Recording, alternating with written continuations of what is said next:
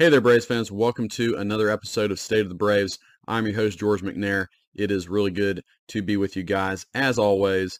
And man, we are now 14 games into the regular season. The Braves stand at 10 and 4.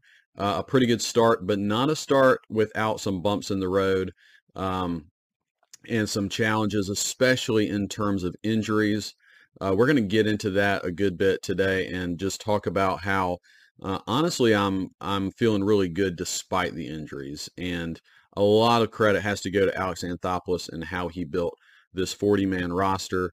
Uh, you guys know that in in some ways, some of the decisions early on uh, left me scratching my head, uh, particularly the Orlando Arcia decision.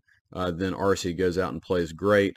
Um, and now injured. Um, but but nonetheless, I think what you see here with Anthopoulos is a um, a strategy in which you build out um, as good of a 40 man roster as possible in preparation for injuries, knowing that baseball uh, leads to a lot of these nagging injuries uh, throughout 162 games. And strangely enough, through the first 14 games, the Braves have had to deal with a lot of injuries. Fortunately, not too many of them seem uh, major. Uh, that you know injuries that are going to keep guys out for um, a month or, or more, and yet uh, you have to be able to sustain these things throughout the season. And so far, with a record of 10 and 4, uh, it's actually pretty remarkable some of the things they're they're doing. So I want to start this episode as I usually do with some Braves news, and then we'll get into the meat of what we're going to talk about today. So the first thing um, that you guys probably are aware of is Ian Anderson. As much as he struggled through spring training, did not win a starter spot goes down to AAA. He actually had a horrific start uh, in AAA, and then after that, uh, it found out that he was going to need Tommy John surgery. So some of this is uh, maybe uh, evidence of or explains his struggles, right? Um, and the fact that he has not been sharp uh, for a long time. Uh, maybe this is part of that. Uh, maybe it doesn't have much to do with it, and it's just um, you know coincidence. But I think at least it does explain some of his uh, bigger struggles. You know, guys, don't forget that he was uh, a near dominant pitcher in the postseason. I mean, he has some historic postseason numbers, and yet the last year, year and a half for Anderson has not been good. And you wonder if that injury had really existed for some time and maybe just got worse over time the thing with uh, with tears, you know, any kind of ligament tears in the elbow is you, can have different grades of that. I mean, a lot of pitchers are going to have some level of tear uh, that they're going to be able to pitch with. Um, and so you wonder if this just got worse over time or if it was just slight enough to allow him to pitch, but but bad enough to take away some of his effectiveness. Uh, you know, Anderson also just has such an awkward uh, unique way of delivering the baseball straight over the top. You wonder if that puts added pressure on his elbow. I would assume that it does, uh, but but no matter, uh, Ian Anderson is. We are not going to see him for you know probably at least a calendar year, uh, and that's challenging for him. Uh, in some ways, it might provide him a fresh start. You know, with all of these struggles, he's still a young guy. Um, a lot of a lot of times guys will come back even sharper after Tommy John. Uh, you know, they'll get one or two uh, miles an hour back on their fastball and and a little better command. So that would be awesome for him. He's just going to be it'll be a long road back for him, but uh, but nonetheless, it takes one potential option away from the Braves this year in their starting rotation depth. All right, the other thing that is even more recent is the injury to Orlando Arcia. Uh, he took a Hunter Greene fastball, a 98 mile an hour fastball off the wrist. Uh, he stayed in the game for a little bit. Then uh, initially X-rays were negative, and I'm assuming that um, there was a lot of of swelling in that wrist wrist at the time, and so then Arcia goes on um, and gets a uh, a CT scan and, and maybe an MRI as well on that wrist, and it revealed a microfracture I'm no doctor. I'm not sure what a microfracture in the wrist uh, means in terms of his long-term availability, but at least in the short term, he, he has been placed on the 10-day injured list. And with all of this, with you know, I mean, it's really got to be frustrating for Arcia. You know, he he wins this uh, this shortstop uh, position battle uh, when really no one is expecting him to. Then he comes out for two weeks and really plays better than anyone could have ever anticipated. He's basically been a top 50 player in baseball if you look at wins above replacement and all that, you know, all those measures. Uh, so it's been a remarkable short little run for Arcia, offensively and defensively. He's been very good, and then he gets injured. So it's got to be really, really difficult for him to to take. And yet, with all of this drama with the with the shortstop battle, Vaughn Grissom being sent down to AAA, suddenly here we have Vaughn Grissom being called on again. Uh, last year, this happened to him. He's called up um, to play second, uh, and now here he is with injury, called up to play shortstop. And uh, you know the Braves are going to lean on him. The the good thing with the Braves is they're a good enough team. They're not relying on him. They can withstand some shakiness at shortstop uh, defensively, and he was a little shaky in his first game up uh, in Kansas City last night. Uh, you can also understand some of that. He's been put in a tricky position where the Braves are kind of admitting to him that they don't think he's ready defensively, and then suddenly he's called up, and they, you know, now you're in, at shortstop trying to prove yourself, uh, not to provide any, um, you know, any excuses for him, but that's a pretty tough one. He's got to feel the pressure. So he definitely looked a little tight defensively last night. He also made a couple good plays, but you know, typically it's the plays that you got to, you know, uh, you have time to think about. You're thinking about the throw. You're that sort of thing is when you you might make the mistake. Uh, but Vaughn Grissom is back at shortstop, and and uh, he's going to have every opportunity to, in some ways, prove the Braves wrong uh, in terms of is he ready to play it defensively. Again, last night wasn't a great start for him. Um, he did have uh, a double and uh, an RBI, and uh, we know that he can hit. Uh, but obviously, it's going to come down to defensively, and it's going to be really interesting long term to see how long Arcia is back. Once he gets back, what will the Braves' decision be at that point? Uh, and how are, how will they handle Grissom? Because are you going to send him back down again at that point? You know, so it's it's a pretty interesting situation, and we'll obviously see how that all plays out. All right, the last bit of Braves news I wanted to address, and this is a really positive piece of news, is Andruw Jones. His number 25 is going to be retired by the Braves. A lot of people would say that this has been a long time coming. I'm one of those guys. Andruw's had a few off the field issues that I um, that I wonder if that played a part in the Braves holding off for a little while, um, as he's you know maybe been a little better of a model citizen over the last few years. Um, so that being said, uh, I, I, do think that stuff matters to the Braves and the organization as a whole. But he will be the 11th Brave to have his number retired. Um, and so just a, an awesome thing. Number 25 will not be worn by another Brave. Uh, I think it will be officially retired in September. Uh, Andruw is the is number four in wins above replacement among all Braves position players all time, behind, of course, Henry Aaron, uh, Eddie Mathews, and Chipper Jones. Um, and those guys have a pretty big lead on on Andruw, but nonetheless, fourth is is pretty darn good. Um, of course, Andruw is unique in that almost half of that value is defensive. Uh, if you were just looking at his offensive numbers, while he he had 434 career home runs, other than home runs, uh, Andruw didn't have tremendous offensive value, but his defense, he's probably one of the greatest defensive players all time at any position. Um, yeah, 434 career home runs. He did finish second in the MVP voting in 2005 when he had 51 home runs in that year. That was a tremendous year for him. Uh, and yeah, one of the greatest defensive players of all time. Uh, I think probably the greatest defensive center fielder of all time. So it makes sense that his number should be retired by the Braves. Of course, it, uh, you know, Andruw had one of the most unique uh, meteoric rises and then drop offs uh, in the history of the game. For about a 10 to 12 year period, he was probably a top five to top 10 player in baseball in terms of just overall value. And then he cratered and he kind of you know, he stuck around a little bit to accrue some more home runs, but he really didn't have much value after he left Atlanta. Um, and you know, I think a lot of that was just physically he broke down. He he put so much into what he was doing in center field and sacrificing his body and diving and, and all those things. It's hard to uh, quantify, you know, the the toll that took on his body. I also tend to think he didn't take care of himself as much as he maybe could have. He got kind of heavier in uh, this the latter part of his career.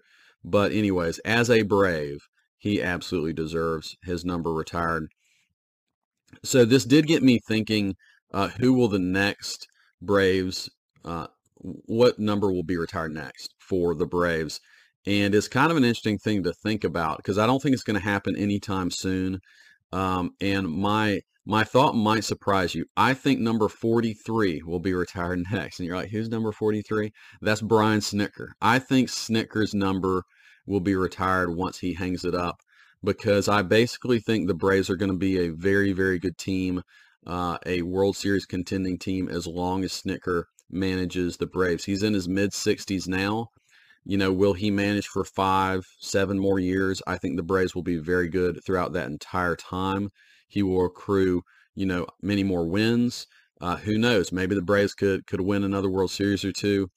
And uh, I and don't forget that Snitker has been with the Braves his entire adult life, basically.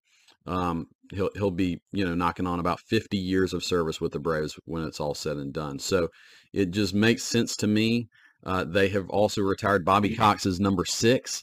So um, having having another manager's number up there, I think it probably will happen. Um, that's not the most exciting number to, to retire, but I do think it'll be the next one. After that, uh, when you start thinking about Braves between, you know, or Braves after Andruw Jones, uh, you, to me, I think you have to think Braves who probably have at least 10 plus years of service and are at least a fringe Hall of Fame candidate. And that's not many players.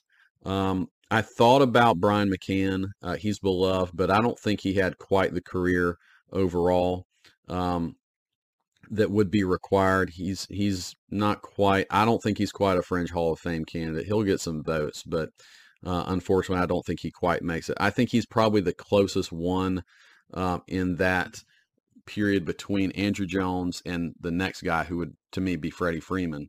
Uh, so I think Freeman, after Snitker, Freeman's number five will be retired eventually. But of course, he has many years left to play. Uh, so I would think, you know, maybe 10 years from now, you might be thinking about Freeman's number five being retired.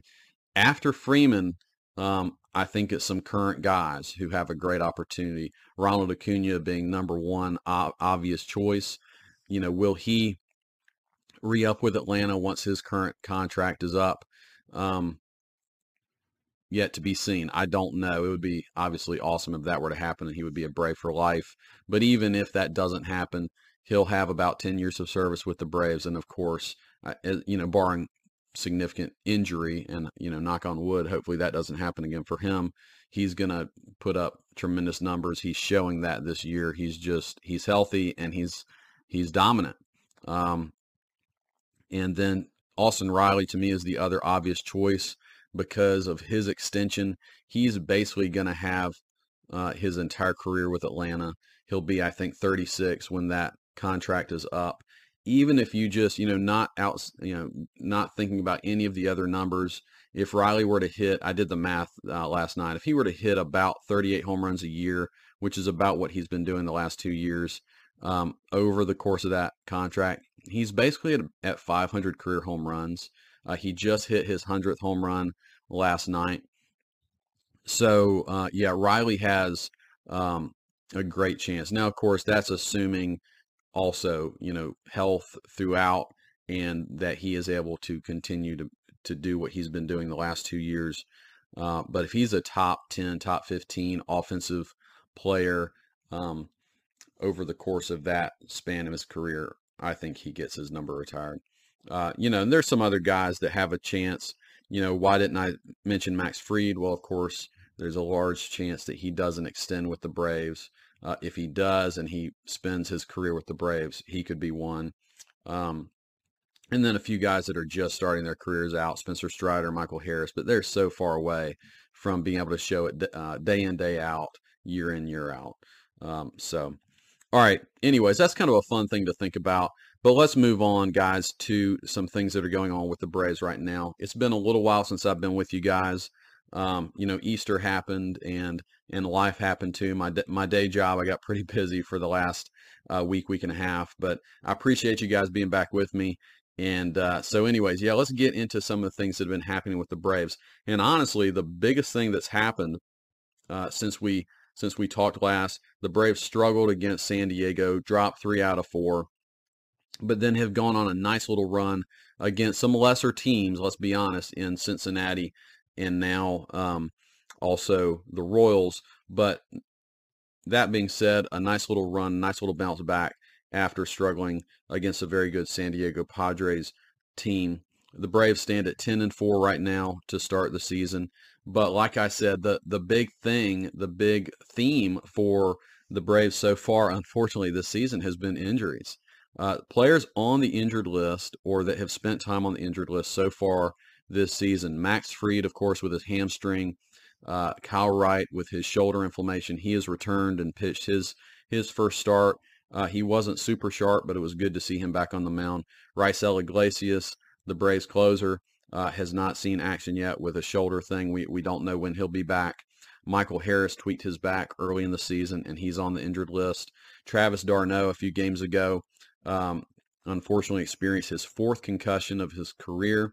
Anytime you're getting up to that number of concussions, you really start getting concerned for a guy. And so I'm sure the Braves are going to be careful with him coming back. Collin McHugh, another key Braves reliever, also has some shoulder inflammation. This doesn't seem to be anything too um, uh, too important. He's already been on the mound, thrown some, so he actually might be back pretty quickly. Uh, but he has missed a few games. And then, as I just already said, Orlando Arcia, um, his wrist injury. We do not know how long he'll be out. So that is a significant a significant number of players that the Braves have lost just in the first basically two, two and a half weeks of the season. On top of that, the Braves have experienced some poor play from a few other guys. So yes, not injury related, but you know, the Braves started the season with Shuster and Dodd in the starting rotation. Shuster had basically two bad starts. Dodd had one good start and one really bad start. They are both now back in AAA. And then Marcell Ozuna, guys, has been bad. He is hitting, I think, 083 uh, only three hits and 36 at bats. Two of those were home runs, but that's about it. And those numbers tell you the story without even seeing him. He's just basically home run or nothing right now. He's pulling off the ball. He looked really good in spring training, uh, staying on the ball. He hit over 300, I think, in spring, and he just left all of that in Florida. Uh, you know, I started thinking back to Ozuna, and his one great season with Atlanta was the COVID shortened season. And what what was that season? You didn't have any fans. I, I started thinking about this, right? You don't have any fans. The pressure is a little off. You can kind of relax, and all of his, um, you know, good habits came out in that season. The fans come back, um, and in front of people, he he just doesn't perform. And to me, the COVID year and spring training are a little more similar, right? In spring, you're just you're just out there. You're just playing. You don't feel any pressure. It doesn't count for anything, um, really. And he played great in spring. So I just wonder if there's something of once he gets in front of big crowds, he just tries to do too much, right? It's, you know, the hip flies open and he's just trying to pull the ball and crush the ball. And that's basically what we see most of the time. And occasionally he'll, you know, he'll look good and, and get out of those habits. But man, it's, it's not often. Uh, and I just wonder you know, we've talked about it before. When will the Braves finally have had it? Uh, we'll talk about that a little bit more in this episode. But nonetheless, right, all those players on the injured list, uh, a few other players who have not performed well, and yet the Braves are 10 and 4. And honestly, than San Diego, they have looked really, really good. And so to me, the story of the season so far is the depth of the 40 man roster and how Alex Anthopoulos has uh, just done a very good job of making sure that when one guy goes down, the Braves are not going to go into a tailspin. Um, multiple guys have stepped up in big ways. So I can give credit to Anthopoulos on one end, but of course, the main credit has to go to the players and the performance that they have put forth. All right, guys, let's take a quick break. And so, you know, this has just been very, very crucial that the Braves have had these guys step up and and it also makes you realize that once the Braves do get back to full strength uh, with their top guys coming back, how good and how deep this team really could be because we have not seen the best version of the Braves yet this year. Uh, you know, so guys, this episode is entitled "Bad Things Can Lead to Good Things," and uh, I am kind of a glass uh, half full kind of guy. I'm more of an optimist. I tend to see the you know the good things, and and I mean, you could look at this team and be really frustrated with all the injuries, but through some bad things that have happened with injuries, I'm seeing a lot of good. And so I wanted to go into some of those things. So let's start with the starting pitching depth. Right, the Braves came into this offseason feeling pretty good about their starting pitching depth, really about nine or 10 deep. And some things have not gone well in that regard. So let's go into the bad first. Okay, so the starting pitching depth has been challenged greatly. You had day one, Max Fried going down with that hamstring pull. He has not been back yet.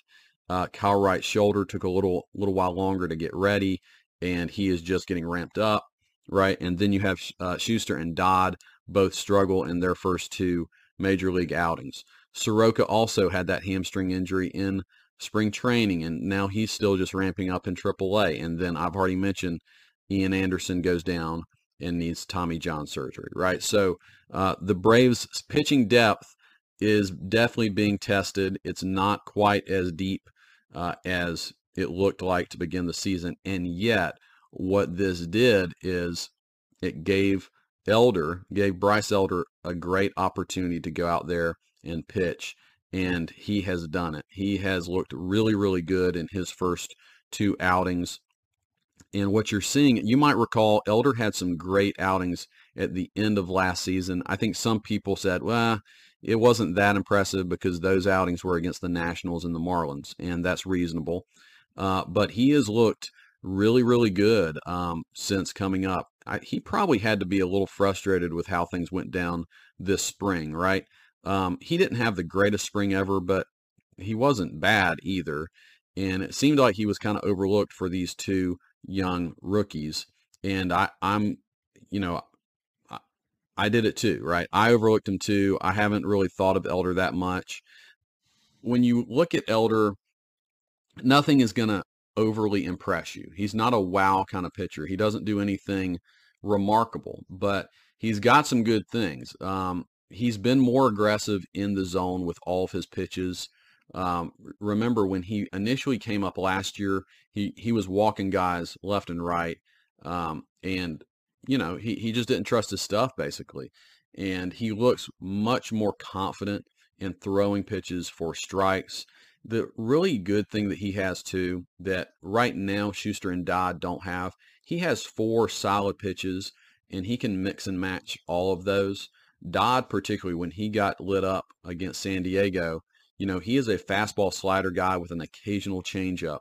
So he's he's on the edge of calling him a two pitch pitcher with with you know, neither of those being elite. His slider is really good, but he lost the slider against San Diego, and that just made him very vulnerable.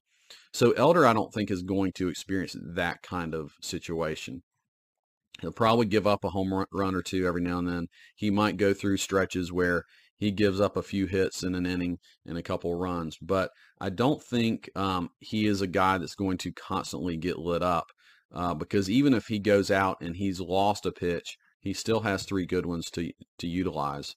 Uh, so in some ways, I think we all have underrated Bryce Elder, and it might be to his benefit because he's probably pitching with a little bit of a chip on his shoulder.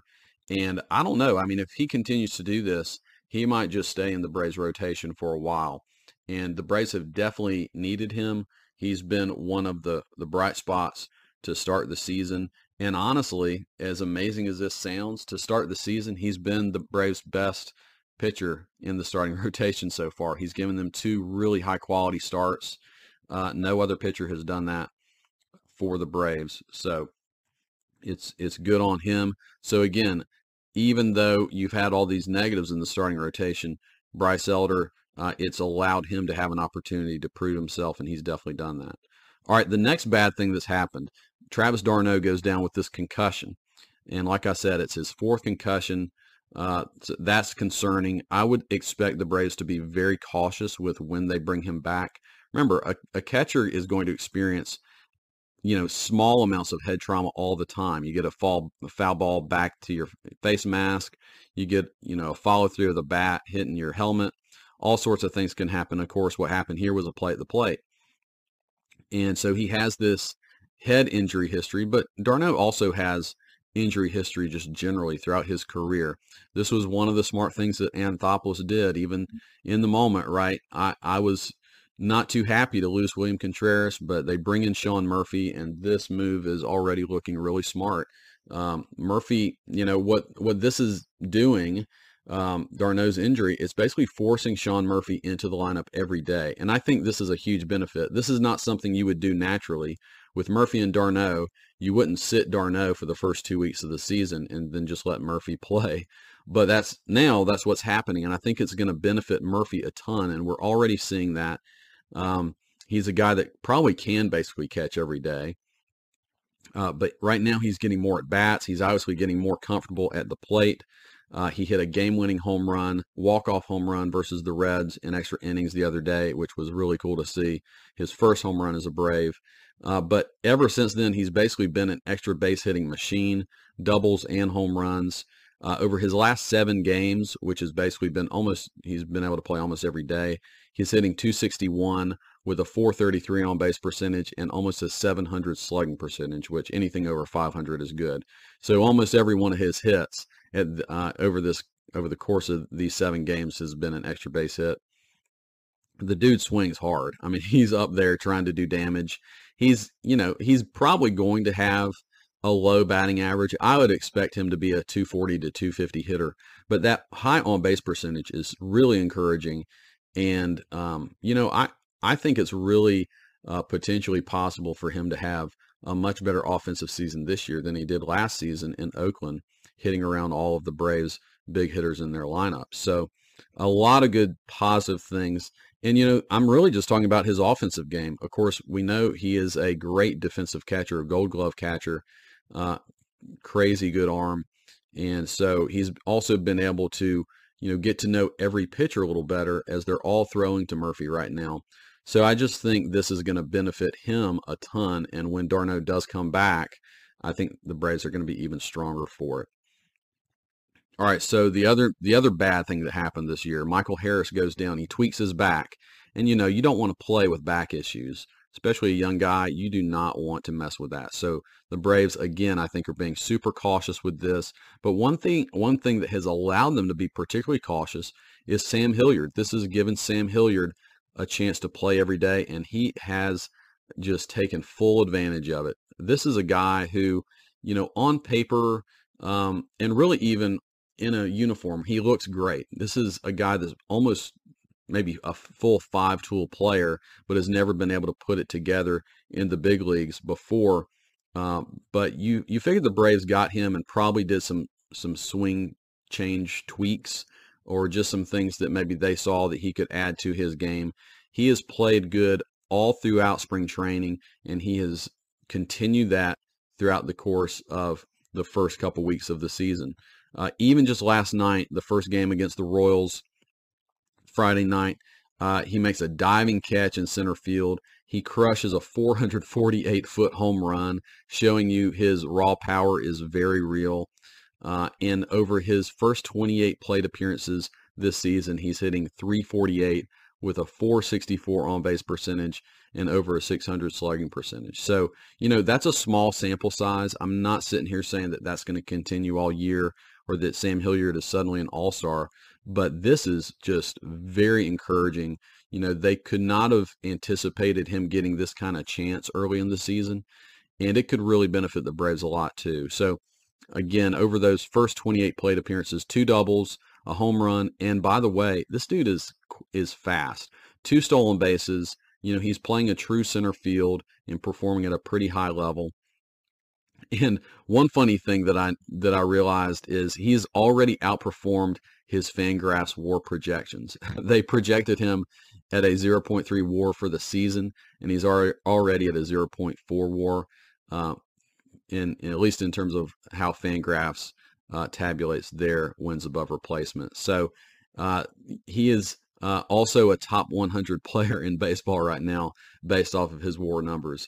So Sam Hilliard has been very good, and that is in again a small number of plate appearances. He barely got any opportunities in the first maybe five games of the season. So this is just something that the Braves have to be really pleased with. Um, you know, I'm starting to think what is going to happen when Harris do, when he comes back. Um, to me, Hilliard should move over to left field. Uh, then you have a dynamic, athletic outfield across the board, especially against right-handers. Right? Maybe you maybe you platoon Hilliard with somebody else. Maybe Pillar, uh, you know, when a lefty's on the mound, and and Hilliard when when a righty's on the mound. But I mean, of course, this is in connection with you put Rosario at DH most of the time. Ozuna has been really bad, and last night Ozuna with a right-hander on the mound, you had Rosario as a DH, you had Pillar as a right-handed batter going up against a right-handed pitcher, and Ozuna is on the bench, and it just makes me think, as bad as he's been, Snitker may be you know, pulling in the reins a little bit with him, sitting him more often. And I think that makes even more sense uh, when when Harris comes back. When a righty's on the mound, if if Hilliard keeps hitting, I mean, obviously he get he gives you much more value defensively as well. So um, he might be winning a starting spot, which is amazing to think about. Uh, we'll see how it continues. I mean, he might hit some struggles here and, and things change, but but as of right now, I, I could see that happening for sure. So this is a big deal. You know, the Braves finding out something early uh, that they have something with Hilliard. If Harris doesn't go down, Hilliard is buried at the end of the bench, and you really don't know. Uh, now they know. Uh, and again, hopefully Harris will come back quickly because the Braves are going to be that much better when he returns. All right, another bad thing to start the season bullpen depth, right? Iglesias, we have not seen him yet. And then Collin McHugh went down with a minor shoulder thing as well. And um, so this has been kind of a funny mix and match bullpen to start the year, but they have also uh, been very good. Uh, Jesse Chavez has basically been unhittable. Uh, you have Tonkin, who no, none of us even knew who Tonkin was to begin the year, uh, and he has been excellent. Anderson has been very good. He came out and saved a game the other night. Uh, you know, it's forced Minter to be the primary closer. He actually has had one not so good outing. He's been a little more up and down, but the bullpen as a whole has been very good despite two of the Braves' best relievers being down.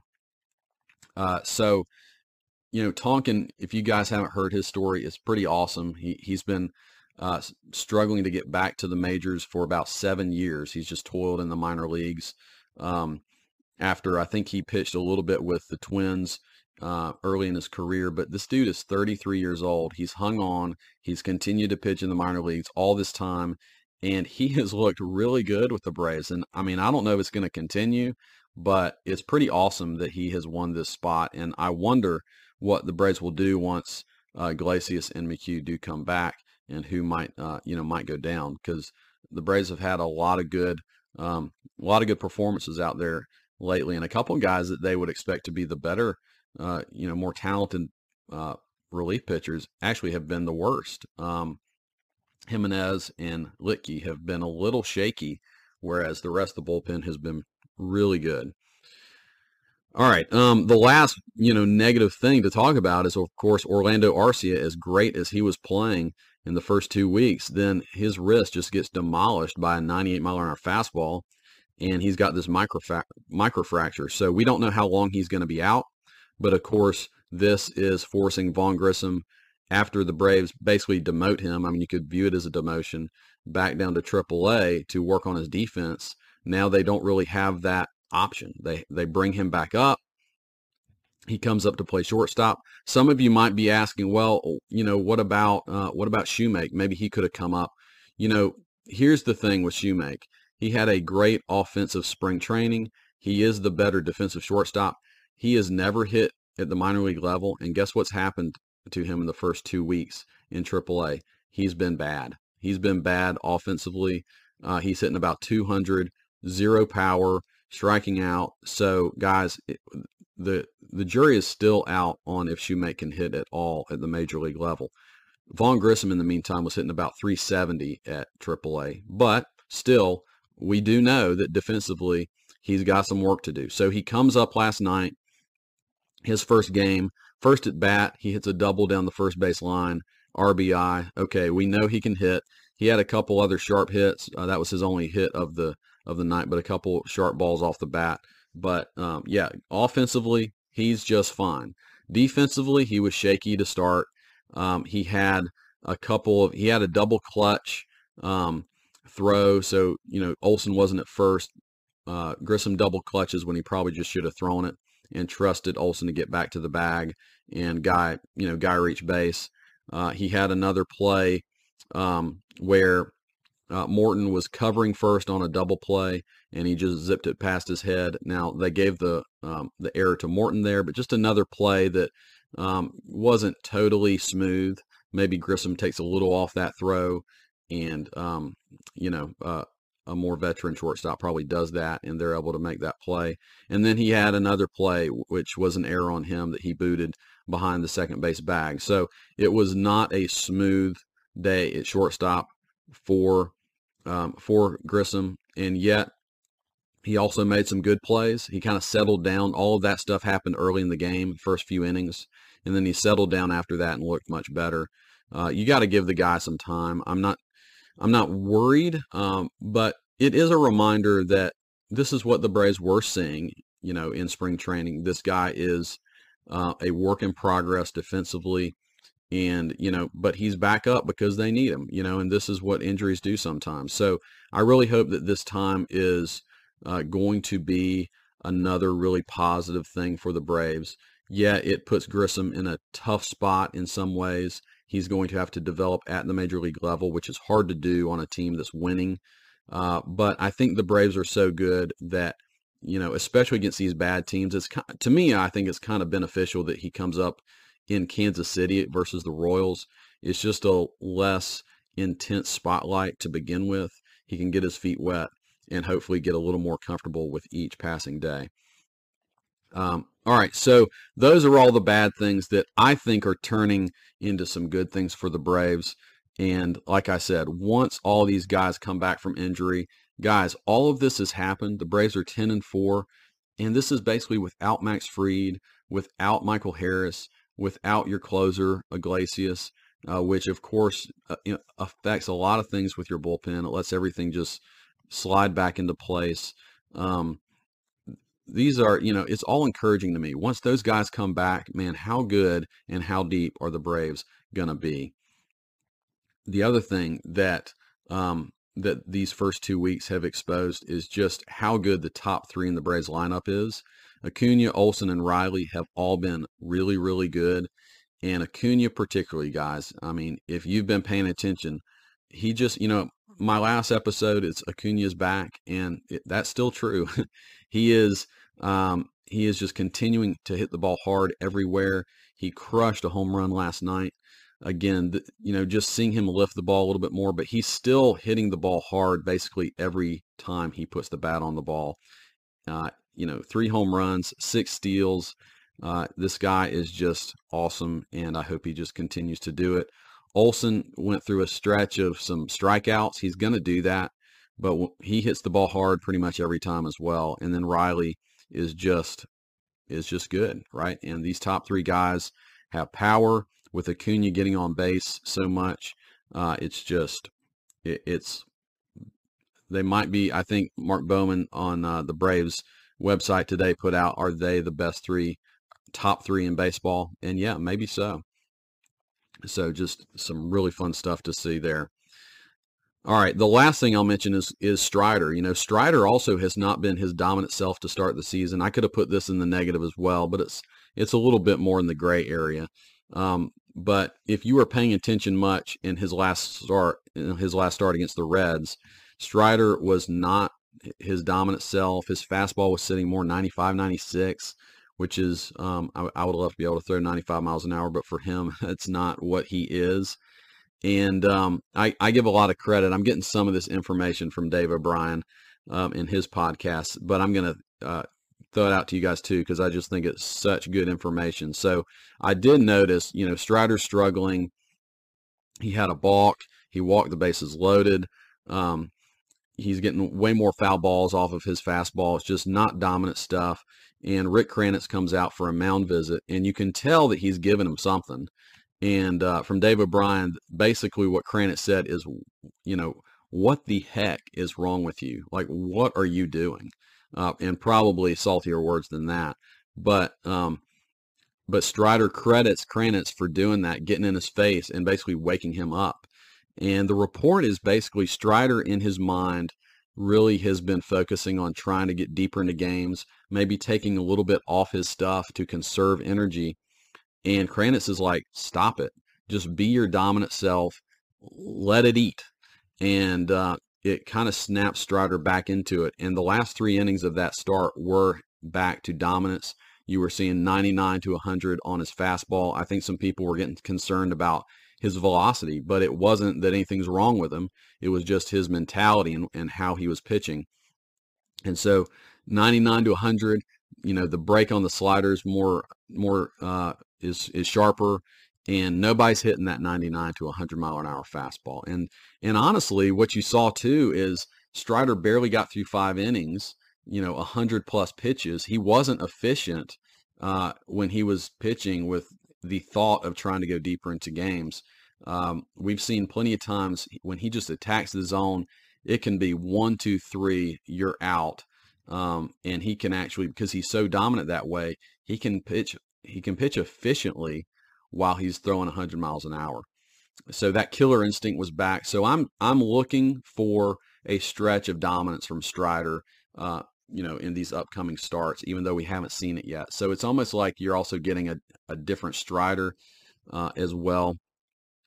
Uh, and hopefully we'll we'll see Max Fried make his debut soon. And so I I'm I think we're we're very close to getting that starting rotation back to 100% healthy, raring to go. And um, so I really think good things are on the horizon for the Braves to make a really good run here. They go back to San Diego uh, to play them soon it would be awesome to see the Braves, you know, punch them back in the mouth after San Diego came and took three out of four in Atlanta. Uh, so, guys, I, I'm looking for that. I hope that's going to happen. Uh, the Braves play the Royals again at 4 o'clock today, Saturday, and another game, one. Uh, sorry, I think it's 2 o'clock Sunday since they're at Central Time. So hopefully they can just continue to dominate the Royals. This is not a great Royals team. And uh, you know, just a lot of the baseball world has been talking about the Rays. They start 13 and 0, and uh, I mean, good on them. But I think the Braves have a great chance to to make a run here, and people will start talking about them again too because we know how good they are. All right, guys. Well, I hope you enjoyed this episode of State of the Braves. I'll talk to you guys soon.